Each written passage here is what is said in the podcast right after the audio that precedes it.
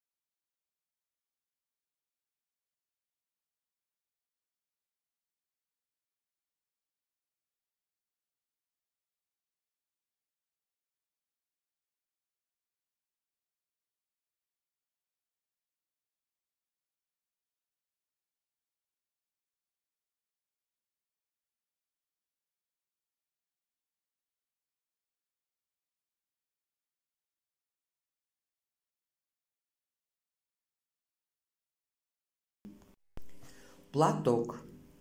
Платочек в руку на прощание вложила мне моя любовь.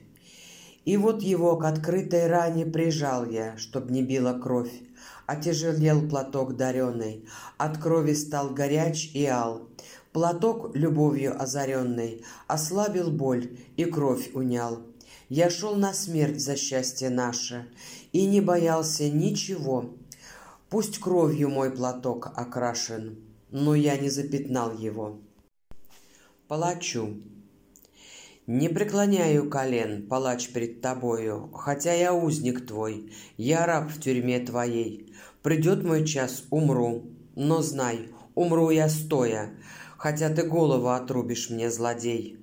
Увы, не тысячу, а только сто в сражении я уничтожить смог подобных палачей. За это, возвратясь, я попрошу прощения, колено преклонив у родины моей. Последняя песня. Какая вдали земля, просторная, ненаглядная, только моя тюрьма, темная и смрадная. В небе птица летит — Вздымает до облаков она, а я лежу на полу, руки мои закованы. Растет на воле цветок, он полон благоухания, а я умираю в тюрьме, мне не хватает дыхания. Я знаю, как сладко жить, о, сила жизни победная, а я умираю в тюрьме. Эта песня моя последняя. Победа. Этюд. С земли встает туман голубоватый, Грохочут танки, вытянувшись в ряд. Как соколы отважные крылаты, Над крышей флаги красные парят. Старушка обняла бойца за шею, От радости заплакала она, И, улыбаясь, свежие трофеи Подсчитывает строгий старшина. Как тень судьбы Германии фашисткой, На всех путях, куда ни кинешь взгляд, на глине, развороченной и склизкой, чернеют трупы вражеских солдат.